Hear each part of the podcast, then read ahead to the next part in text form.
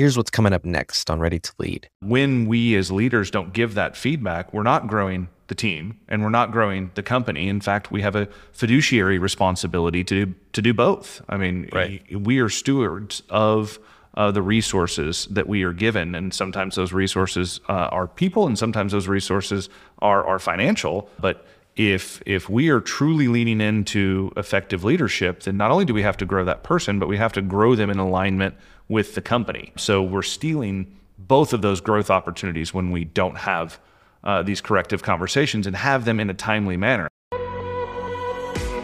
Welcome to Ready to Lead, a show that gives you, the leader, tools, tips, and insights you need to grow your team, your company, and yourself.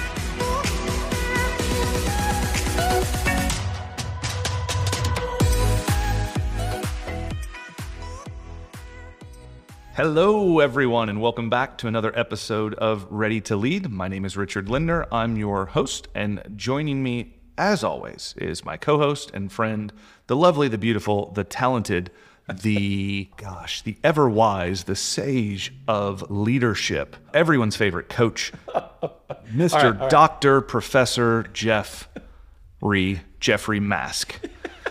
How's that for an oh, intro? So that was a bit much and great to be with you and great to be with everyone as well. I'm excited about today's episode, which isn't a surprise, but I genuinely am excited. Jeff, you live in a perpetual state of excitement. It's one of the things that makes you you and and justifies such a over the top intro. it's a bit nauseating, I get it. no, no, I think it's true, great. And I saw that again.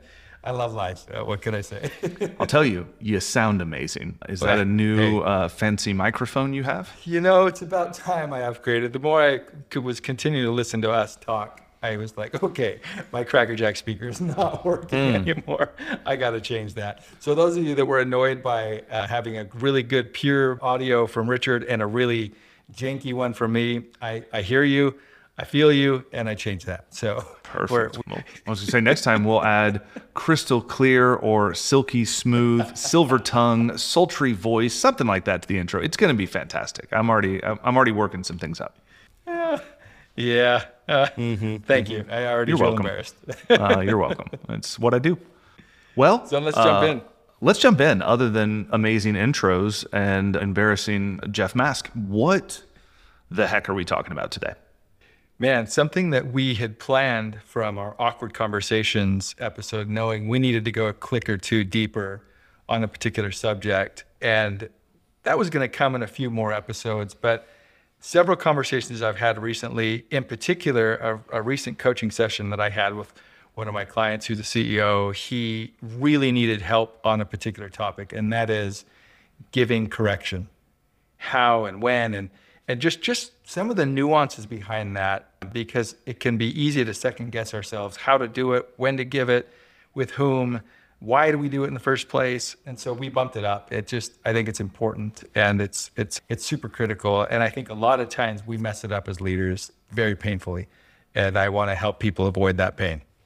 Yeah that's great. I know all leaders, but especially you know, early career leaders or first time leaders, giving correction can be such a scary thing, and it and it can almost occupy a the wrong place. Go, everything goes back to mindset. But when we're thinking about correction, it, it correction doesn't have to mean confrontation in in right. kind of a, a back and forth argument. And correction isn't necessarily coming from a place of judging, right? Or uh, like someone themselves is bad or yeah. someone themselves they they are bad right there's mm-hmm. not a, a, good and bad there's there's just a, an, an action or an activity that needs to change so for me one of the hardest pivots to make in in correction is the way that I thought about it and and mm. let's talk about that because as you were going through the conversation I think the biggest thing to start with is why why yeah. is it so important that leaders give not only feedback but timely correction when mm-hmm. when something gets off track whether it's a, an action or an activity or or just a, a mindset or an attitude like let's talk through the why of of correction. I love it. I love your love your point. It's all about how we think about it which surprise surprise we come back to that a lot. I think succinctly put why it matters is because of the phrase that we talk a lot about and that is we need to lead people for who they can become not who they are today And very often our everyday actions inhibit us from realizing our true self and, and our best self of where we want to be. Similar to the episode we shared about the space time continuum. And as leaders, we have the opportunity to literally change our trajectory uh, of ourselves and those we lead. And so when we don't give that feedback that is needed, that is warranted, we are living in the negative 1985, as we've talked about in that previous opposite uh, episode. And and what happens is people just don't live to their fullest potential. They may not see the behavior. They may not uh, understand the implications. They may not. They just might, might have a blind spot as we do. And and we as their leaders and coaches I believe, have the obligation and the opportunity, and in many ways, the blessing to help elevate their thinking, elevate their behavior. Because when we don't, we're really just thinking about ourselves and we're not thinking about the, the individual. So to me, that's why it matters. We're really changing lives as we lead.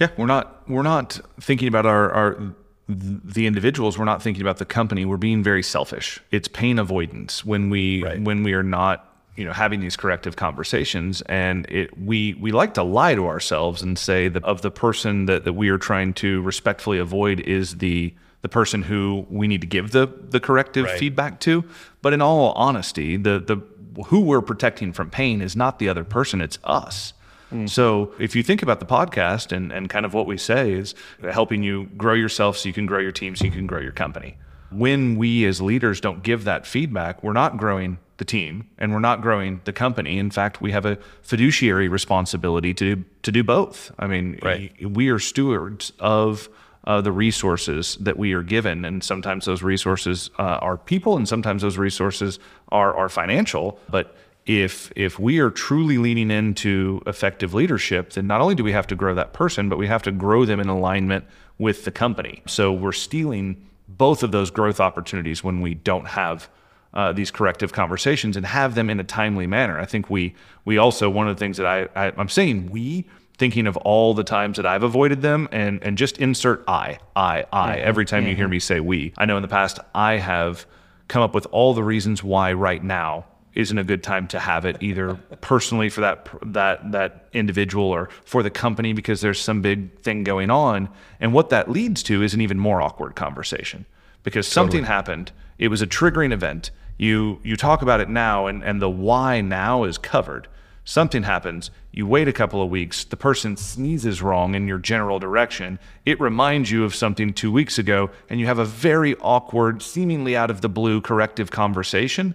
That's or you you avoid it. Totally. That's wrong. Totally. So if we've talked about kind of the the why do we do it, why is it so important? What's next? Like should we talk about the the the when do we do it, the how do we do it, the where do we do it? If if we're going sequentially. The, yeah, I think the when. I think you nailed it. It's first we got to understand why why we're doing it. What's what's our motive behind the the action that we're trying to take. Then when when do we do that? Uh, before we jump into the when, I want to articulate this with a quick story. I had uh, a member of a team one time where the way they were behaving both internally and externally, in particular with some strategic partners, was to put it lightly, not in line with our core values.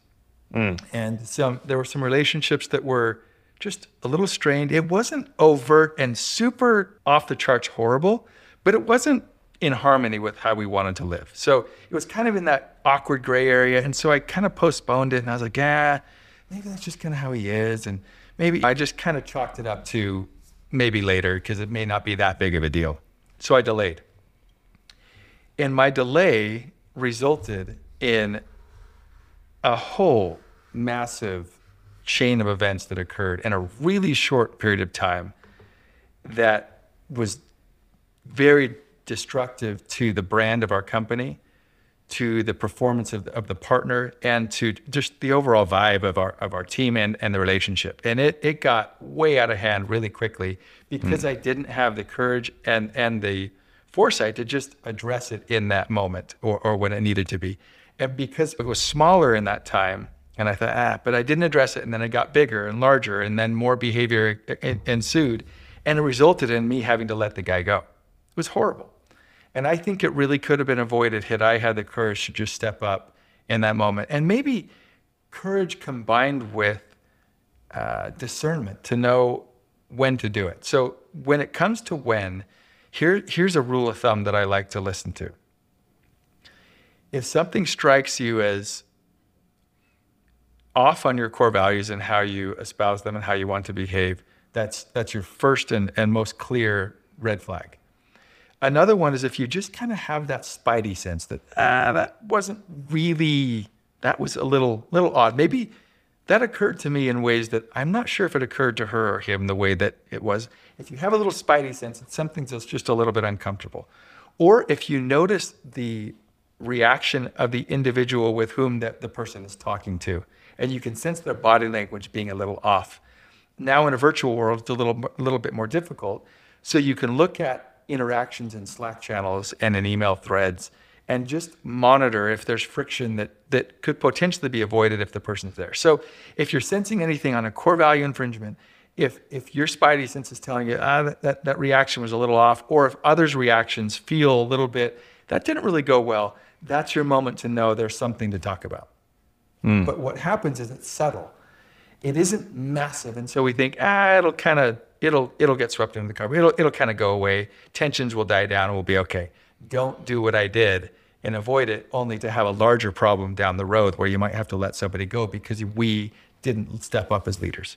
Yeah. So, so I, lo- I, love the core values and going back to those for for kind of the guiding light. Like how do we behave? Right. Mm. For for me, that's that's where that the core values live. Like how do we say yes or no to something? How do we know how how we behave and interact with our team, with our individuals? And then there's just our permission to play kind of values. Like we don't have be kind as as a as a value, but you can't be unkind. That's right. that's not cool. So for me, I always look at it attitude, effort, effectiveness. Like those are the things that would justify a corrective conversation. Attitude. Yeah you know, is there just a, a really poor or inappropriate attitude? Effort mm-hmm. is there little to no effort, and effectiveness could be an indication that we need to dive a little deeper, not necessarily uh, a direct indication that a corrective conversation is needed. But we need to figure out if someone has a great attitude and, and an amazing effort, but they're wildly ineffective, then mm-hmm. why?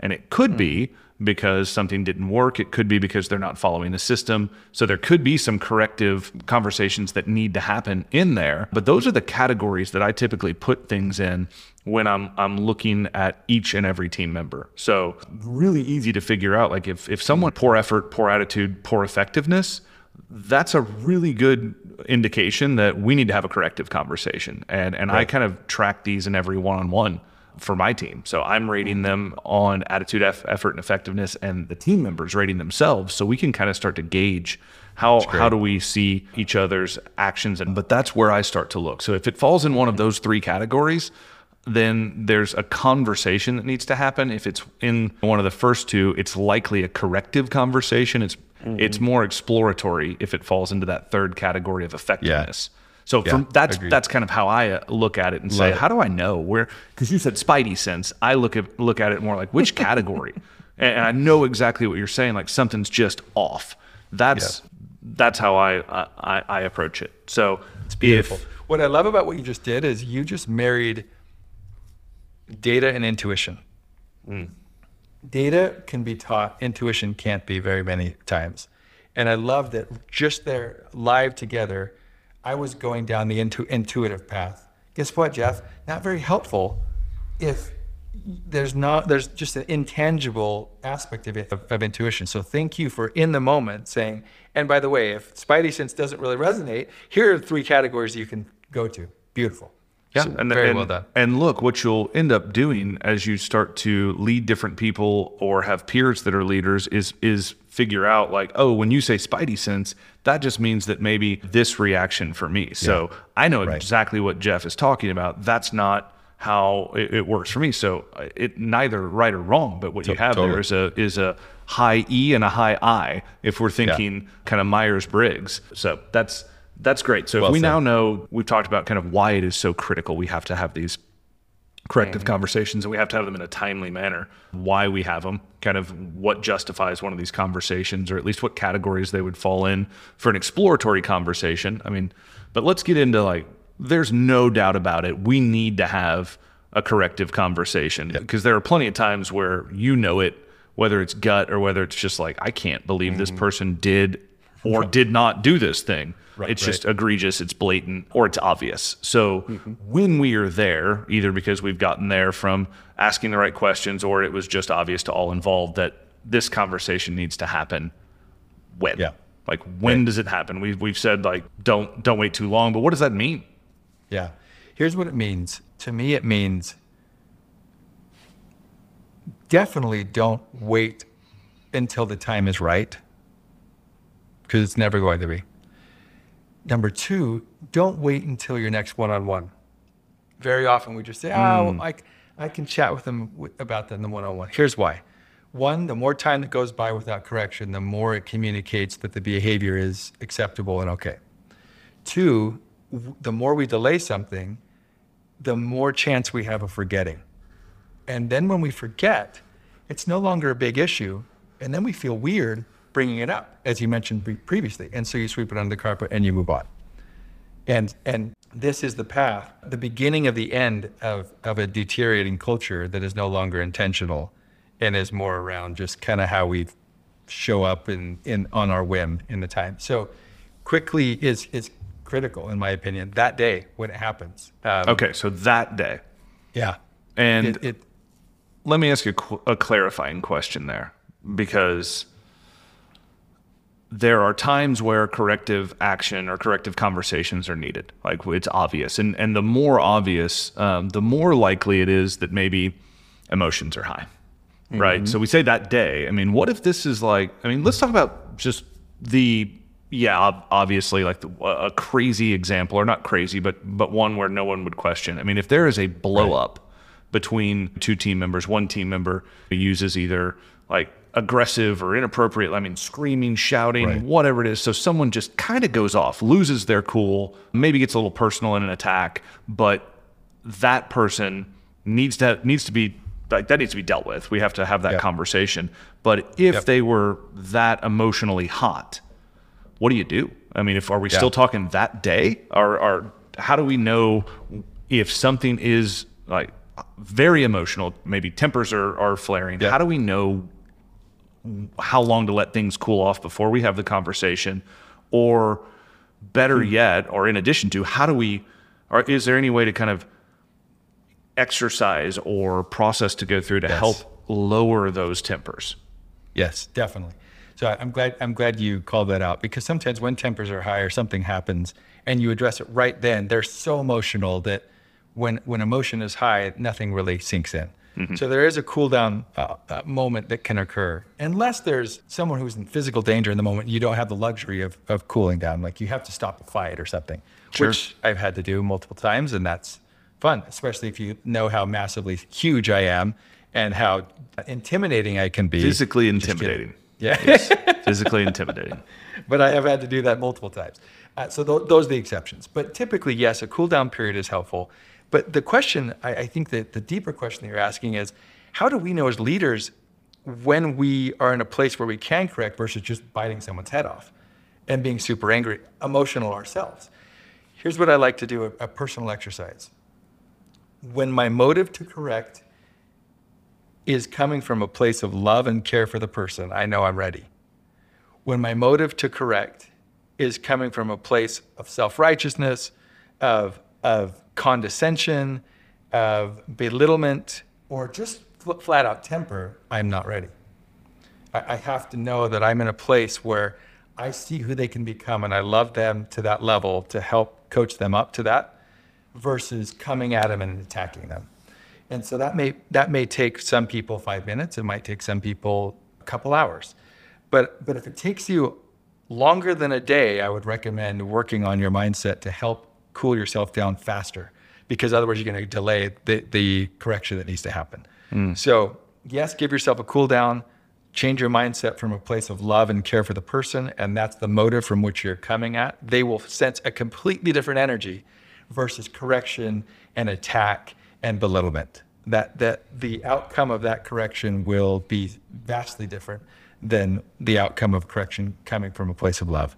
Yeah, that's really good. I'll tell you, I'll share kind of something that I do. So for me, I can that can be one of my triggers if if it feels like there's massive disrespect or you know, anything like that, to me, it, it something just bubbles up. And and luckily, I've been I've had great coaches in my life to help me kind of identify this and and come up with mechanisms to to suppress it, flip that, change change the narrative, change my mindset a little bit because the reaction was to the feeling, not to not always to the action. Right. For me, it's all about giving the benefit of the doubt. So for me to come from a place of like love and and wanting to not only correct or resolve that, but wanting to to move to a place of growth, I have to I have to give that person the benefit of the doubt. So what we mm-hmm. all do is go to the worst story that we could tell ourselves, the worst possible version of whatever's going on. This person doesn't respect me. This person doesn't respect our customer. This person doesn't respect the the company. This all and it's all usually a victim, uh, someone either you're the victim or you're defending a victim, right? When we look at that. right. I say, okay, if that's the worst possible version of what could have been going on to this pers- person's mind, let me give the best possible version. And sometimes the best possible version is them responding to something that's happened to them in their personal lives. Now, now if I can see like, man, maybe this person got really bad news today. Maybe this person's been been come from a place and organizationally that was toxic and this type of conversation led to their exiting inappropriately or them being passed over for a promotion.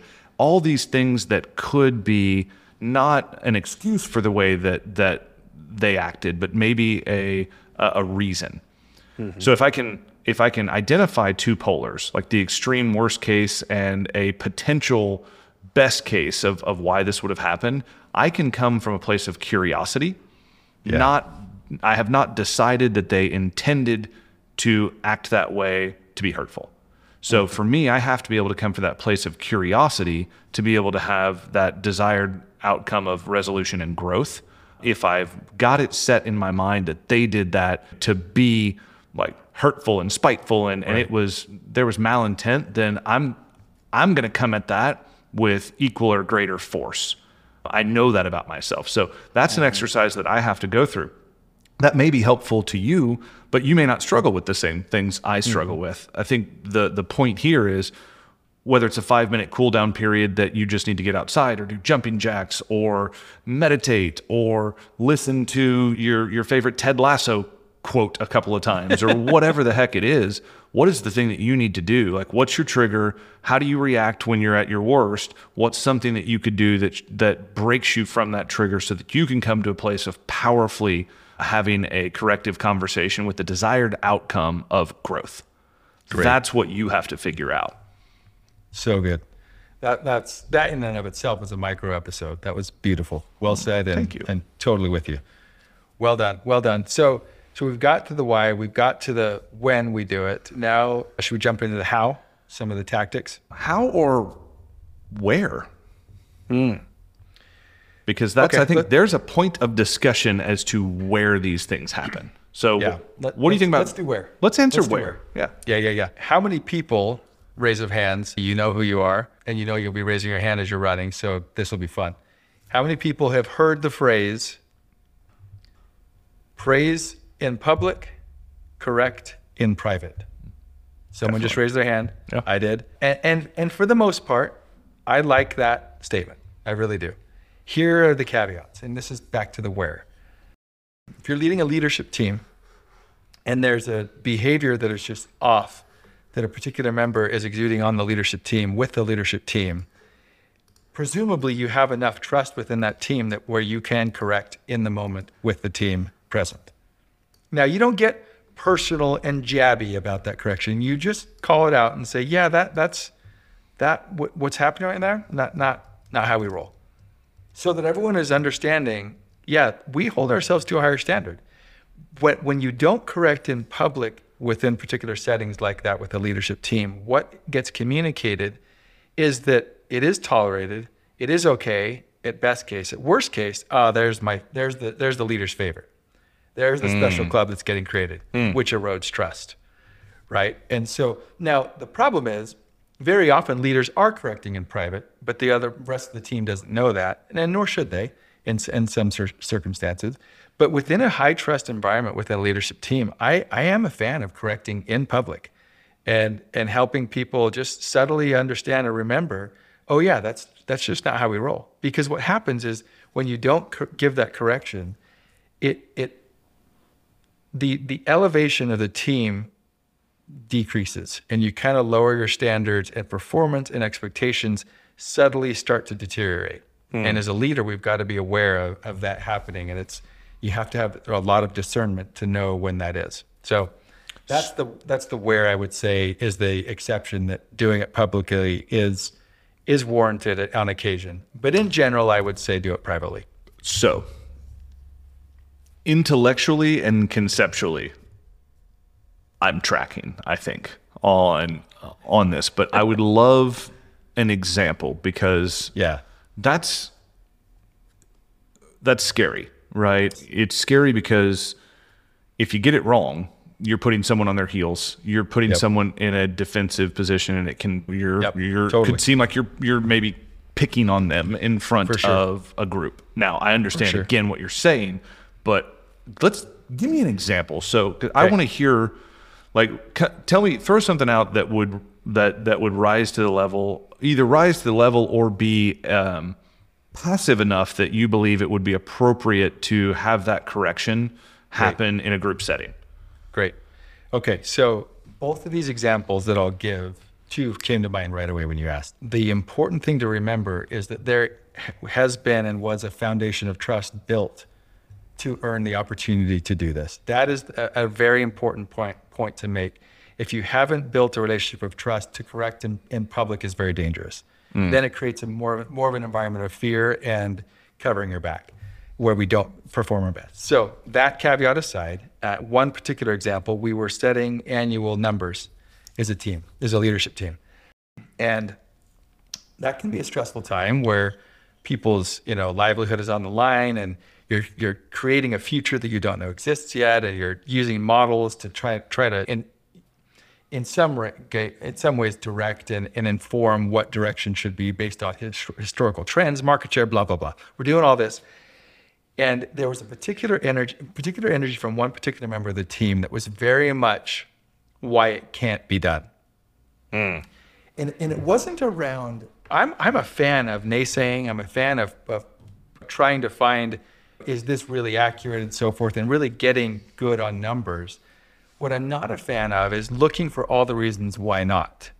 I'm okay to say hey this doesn't seem plausible but what if we did this instead? And, and creating solutions amidst the constraints.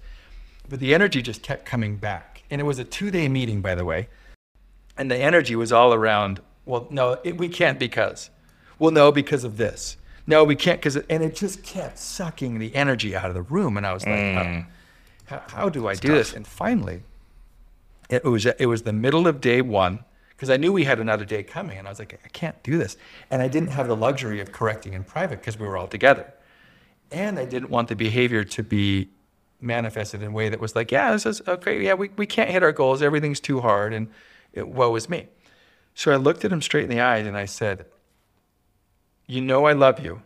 So before i say anything i need you to know that. And he's like yeah i got you. What? And i said everything coming out of your mouth is why things can't happen. I need your help to change it from a place of why it can't and replace it with what would need to be true in hmm. order for it to happen. And he kind of looked at me, and the rest of the team members were kind of like, oh, Did he just do that in front of everybody? But I had to because the whole energy of what was happening for the entire year that we were creating was getting destroyed based on this negative energy. And it took a little courage, and, and but he knew there was a, a foundation of love, and it wasn't just because I said, you know, I love you, right? I, I, you can't say that if you haven't earned it, right? And he has since three different times. That happened ten years ago. Three different times. We're no longer at the same company. Has said to me that one conversation was more pivotal for his career than any other conversation he has had, and literally changed his trajectory for the following year. He said, I wouldn't have hit my goals had it not been for that moment. And, and I also said, at times, you act the victim. And I know you're better than that, and I want you to be the victor. And I need you to be the champion that you are. And he said, When you called me a victim in front of everybody else, I'll be honest, at first I was pissed. Yeah. But I was pissed because you were totally right, and I had to change myself in that moment, and I had a choice to make. And he did. And I was like, wow. It was more, uh, to me, it was better leadership on his part than mine because he had the humility to just own that and, and change it. But it was super inspiring. And literally, six months ago, I saw him again at a random baseball game of our sons. And he, he told me the same story. And he said, I can't tell you how much that changed my life. Thank you again. And I was like, whoa, I'm, I'm glad he's thanking me because I wasn't sure in the moment. Yeah, that's that's great. And and hopefully some of you listening to that said, well, that wasn't that hard to say to the corrective nature. So correction versus discipline, right? That's Mm-hmm. something I think that needs to be pointed out. Correction Right. is you're doing this, it needs to be this. You're saying this, it needs to be this. Your mindset is here, it needs to be here. Correction. Discipline is I'm writing you up. Right. You're go home, get out of this meeting. There are times I'm sure that that could rise again, like Jeff said. I mean, if, if we're talking physical danger or things like that, but don't don't confuse correction with discipline. Because what Jeff said right there, I mean, when you get to the victim part, victim versus victor, that's tough to say. But the Yeah. first part, is it really that tough to say, hey, you're doing this, I need you to do this, and and we all need that, and we all want it because it's what's required. So mm-hmm. I think that hopefully you heard that example and said, that's not that scary. I could do that. In fact, that what what you can start to do in your meetings. Like for us on offsites, we have ground rules that we go through, and one of our ground rules is never it can't, always what needs to be true. So, like mm-hmm. Jeff said, it's it mm-hmm. don't come with it can't happen. Come with here's what needs to be true in order for it to happen. It's a it's just a pivot. I'll I'll share a couple real quick stories with you guys that were recent. So in our most recent off, we had a two day offsite where we're a virtual team, but we get together to do our offsites. So we flew half the team uh, that's here in Austin over to San Diego, and we're having a, a two day offsite, and and it starts to get a little a little weird. Starts to get a little heated. Day two is we get to a very specific point, and it was one individual, and it was one of those moments in time where you go, I don't know how I was able to react like that because I didn't go through my normal exercises of here's how you're going to react, like pivot. And when this person got more confrontational and more defensive, I got more agreeable.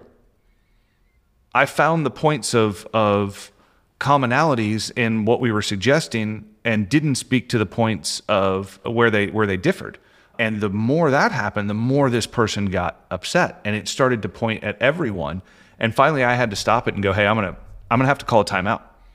This is going to a very negative place." I called the person out. I said, "You are starting to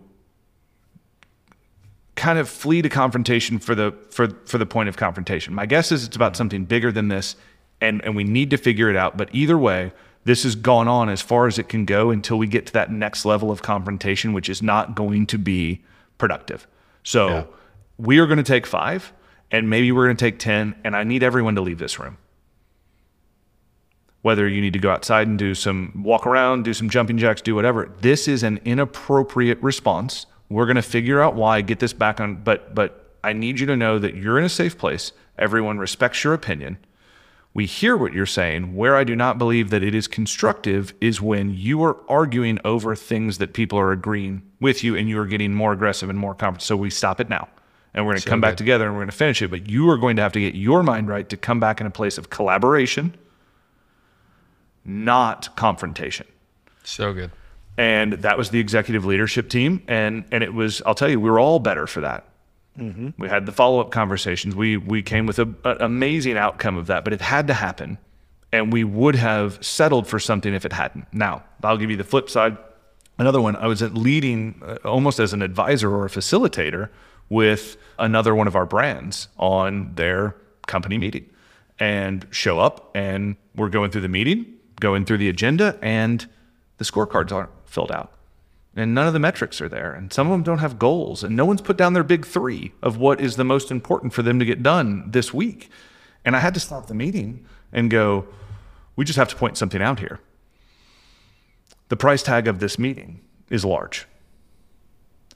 This meeting should always roi but the activities that we are we are are are doing are not in alignment with having a productive meeting that ROIs. If we can't take the time to fill these things out, we can't follow our own systems. we have no reason to believe that they'll work. And one of my biggest pet peeves is not following a proven system and then complaining that something's not working. So hmm. I'll tell you, we are going to stop that now. We're going to we're going to finish the, the points of this meeting that we can, but by the end of the day, everyone's going to update these numbers. If there's a reason that you cannot update these numbers or you believe that they're inaccurate, I need you to reach out to either me or your leader and we need to go through it. But when we meet, but by the end of the day, it's going to be done. When we meet next time, it's going to be done. I need everyone to understand not only the why, but the urgency of doing this. The seat you occupy requires you to follow these processes. And that one wasn't a person, which is almost a little bit easier. It was speaking Right. to a, an action where the majority of the people involved were not doing the right thing. They weren't going to mm. get the result that they all wanted. So the correction, the corrective action wasn't to a person, but it was to kind of a group saying none of us are doing what needs to happen. And and I know I know how this story ends. At the end of the month, at the end of the quarter, we're going to say we missed and we don't know why. And I'm going to say I mm-hmm. know why you missed. I don't know why exactly, but I know why you didn't know. Yeah. That was the conversation that had to be had right then and there. But it, corrective versus like discipline. Yep. Yep. Totally. So That's great. A couple of stories there and i think i think those are important because it can be very scary to have those I, I i don't think either of those were overly confrontational at least mine i definitely don't believe that that yours was but i bet it felt that way to you i bet it felt that way to him and i uh, because it's a group setting and and you're calling someone out Yeah, totally. And a quick correction on my story. It wasn't a leadership team, as I remember. Uh, I, I was confusing two stories. It was actually a, a team that I was leading as as the manager. So, which is interesting because I said you know, with a leadership team, when there's high trust, correct in public, but within this team where we were a leadership team, it still needed to be corrected in public. So, in case anyone's heard that and said, "Oh, well, I can't really do that with my team," I was actually manager at the time. I wasn't leading leaders, so that was that was just a little correction. I think is helpful. So, all right i think it was appropriate to dive into where because that one's that one's tough especially the the, the private versus public all the the things leading up to this how how do we have a corrective conversation that leads to the desired outcome of growth change alignment love it. Okay, how not to? oh let's start there Yeah, I want to do that first. Don't use a medium that isn't conducive to really open communication. In other words, don't correct on text, on Slack, on email. Ideally, it's face to face, but in today's world, that's really hard. So, Zoom or some type of video conference is critical. so don't Why? start your correction with written communication especially not written communication that's chunked in a, a messaging like 100%. okay it, it, it feels efficient to do it then. And I was listening to the podcast and it said sooner than later. So I'm just going to get it out right now before I have this meeting. this Otherwise, off. I'm going to forget, right? We, have, we have good intentions, but, but it doesn't end well 99.9% of the time. And because there, the intent isn't really understood, the curiosity isn't there. It's more about us judging versus being curious what happened. It requires dialogue. In addition, very much of what we communicate is nonverbal. And mm-hmm. so we're missing out on the richness of communication, the energy, the motive, the spirit, everything around that. Well, and So- all that leads to the person reading that written text through whatever they are feeling. If they're having a bad day, if they're feeling victimized, the tone, if I make people read things out loud to me, and it's funny. if you've ever read a back and forth text message of a confrontation online, when you read yours, you're way more soft. Oh, and, yeah. And I was just saying, like your tone slows down, and and where you put, you know, Very justified, very rationalized, Absolutely. totally, Look at me totally. just being this calm and collective, and then when you get to them, there's this sharpness and no, no, no. And you do it, and you know you do it, and I do it, and Jeff does it, and we all do it. Why? Because we're broken humans. But so does the person that you're correcting. They're reading it through the, whatever Yes. they're feeling right there, and if they're feeling like they've been victimized, or they they feel like you know they are justified in their anger or retribution, they're reading that, and it's it's playing into the narrative, the negative narrative that they have, not into a positive corrective narrative. So I love that. No written. Now I do believe you should follow up any corrective conversation in written, but it should never, ever, ever start there for all the reasons Jeff just said. So doesn't Correct. start in, in, in written form, especially not in a messenger like, hey, you suck. Don't do that. Oh, Terrible. You just failed at everything, and this is congratulations. Your next couple of days are going to be rough. Uh. You you also in your story you shared one that I'm going to get to next, but mm. first I'll say it's what we've shared in previous episodes before. It's from Fierce Conversations. It's this line: "Hey, I want to talk with you about." Notice, I want to, and with, versus, I need to talk to you. So need and to versus want and with subtle, but very, very nuanced and very important. I want to talk with you with has much more about collaboration and curiosity. I need to talk to you is, has much more about condescension and correction and right and wrong. And, and what we're doing is trying to discover where they were coming from and then help them get back on the path of what the core values are, or what the initiative is, what our mission, whatever it may be. So the tactical is I want to talk with you about. That's it. I, I know a lot of That's people are start of the probably hearing that and going, yeah, they're like, that's, that's it. But start with that. And, and then pull them aside and, hey, let, let's, let's chat for 15 minutes. Um, and, and when your motive is from a place of, of care, curiosity, love, the energy is so different. But when you're annoyed, when you are in, you just, you want to stick it to them, they feel it, they know it. Then the next one you mentioned, when you correct something and you say, da da da da da da da, but, replace buts with ands. You did it already, Richard, in what you were sharing when you gave the story about your team. You you talked about how important it was that we have these these metrics and things filled out ahead of time. It's critical, and you had a moment to say but, but you didn't. It's already natural in your language. We very often, if we don't, if we're not careful, we'll say, "I want to da da da da da da da,", da," and you're kind of telling them something good. I know you're this and this and this, but everything you just said is discredited with but. Change it with and. Mm. Very, very tactical, but super important. Watch our language. So include the genius of and and, and the power of that so that what we're saying, both the positive and the negative can be combined. Otherwise, you negate everything you say positively to start with with the negative that's coming post but. So don't use the but. Then, just go ahead. Are you gonna? No, no, no. That's great. I was just going to validate. Then the next step I like to go to is questions. Inquisitive, thoughtful, inspiring questions. Not incriminating questions, not condescending questions. How could you have been so stupid? I don't mean that. I mean, I mean, hey, I saw this happen and I'm curious, how did that occur to you? I love their that. perspective. I, lo- I love that. M- mine is, I usually start these with, hey, we've got to chat about that. And, and the first thing I need to know and I want to do is like, help me understand what you were feeling or what you were reacting to. If at the very first part of a corrective conversation, you seek to understand their point of view instead of seeking to force your like ode to the ways that you were wrong. Because guess what? Guess what? I'm gonna let the freaking cat out of the bag. They know. They know Yeah. they were wrong. Unless you're dealing with a true sociopath, Right.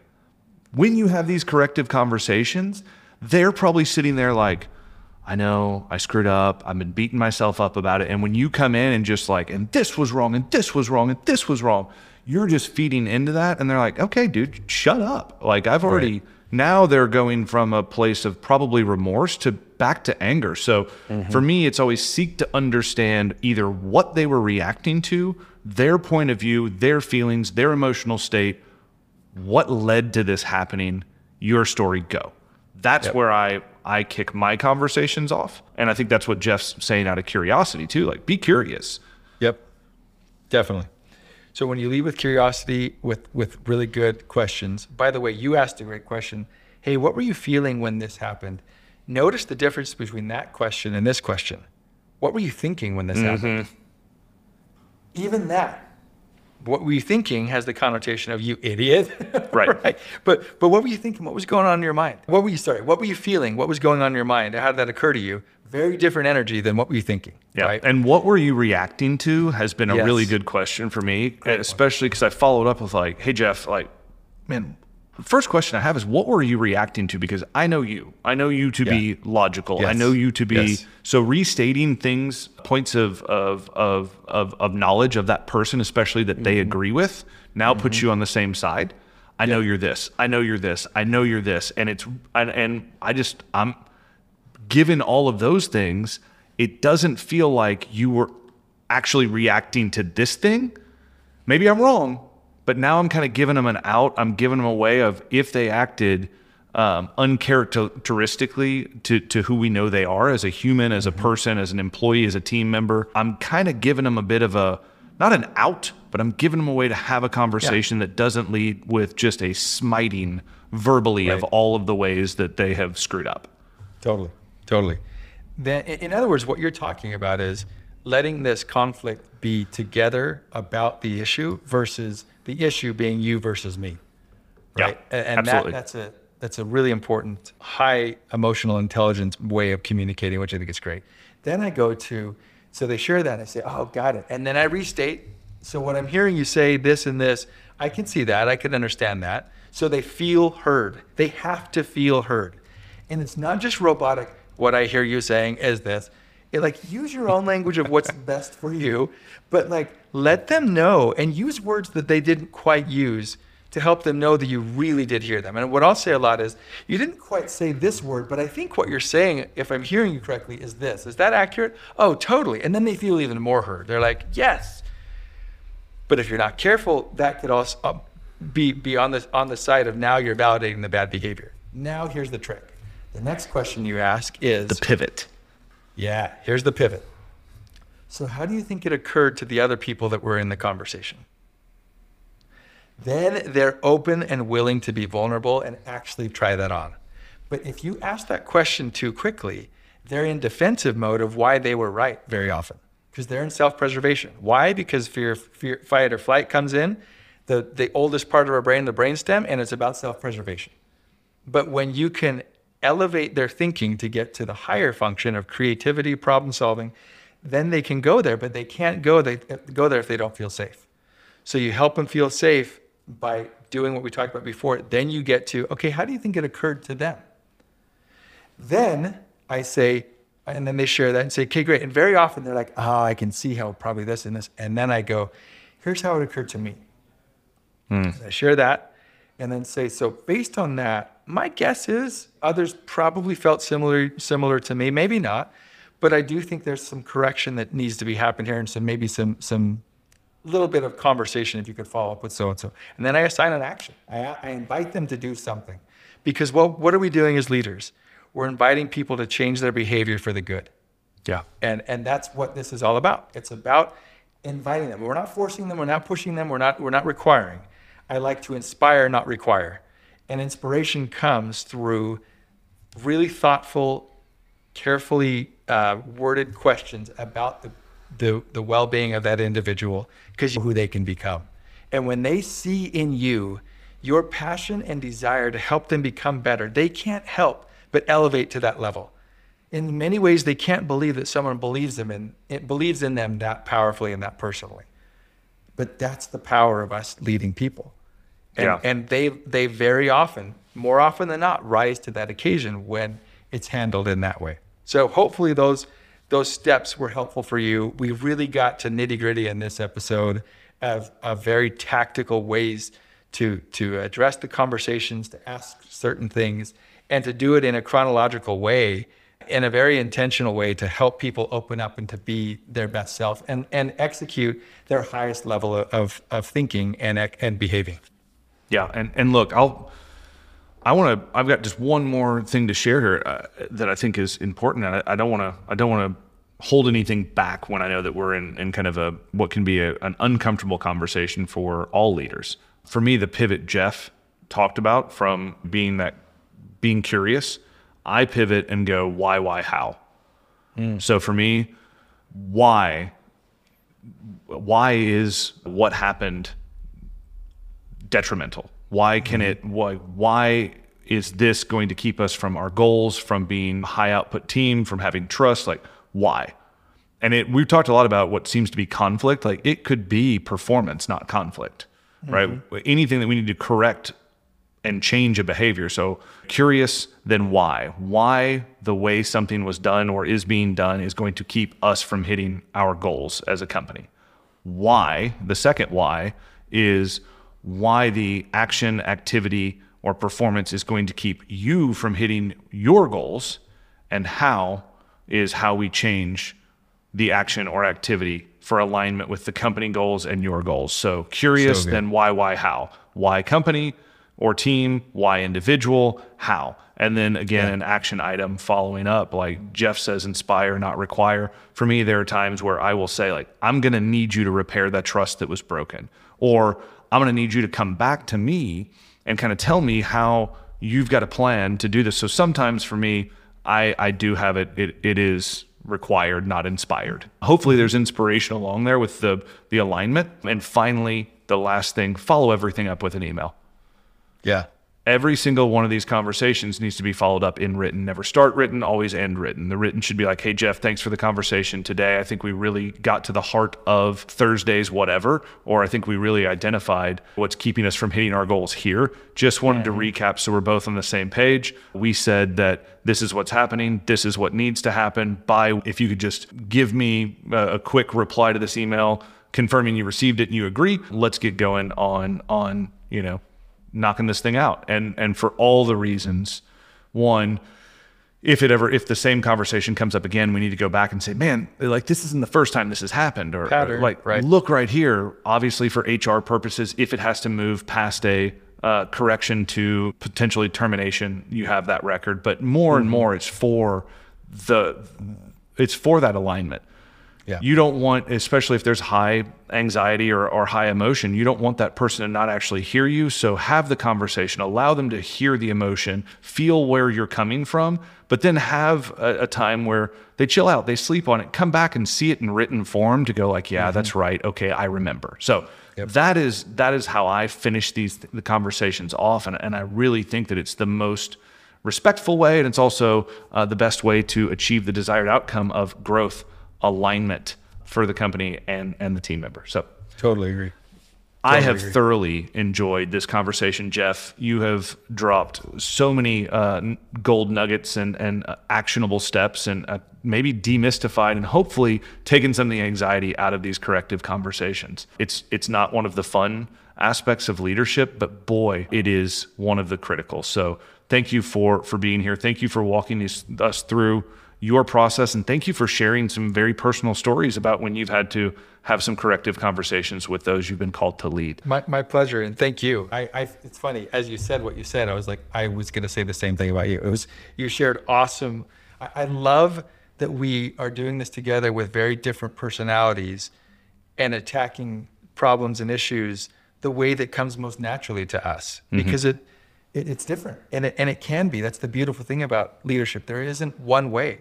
And even what you and I are saying, it isn't the only way. There's plenty of other ways to think about this as well, which I think gives people permission to go, what's my way?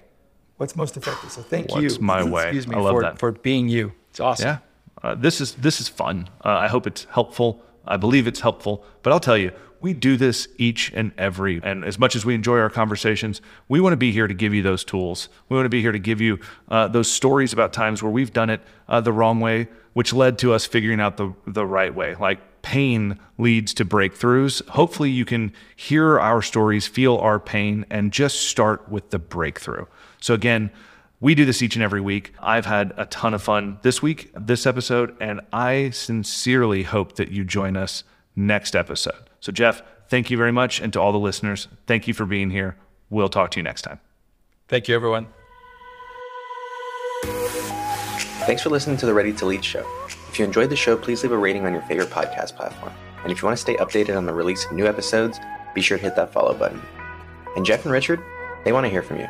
If there's an episode topic you'd like to hear them dive into, or something about today's episode that was a big breakthrough, or maybe even something you disagree with, they want to know. Send them an email at feedback at readytolead.com. Thanks again for tuning into this episode. We'll see you on the next one.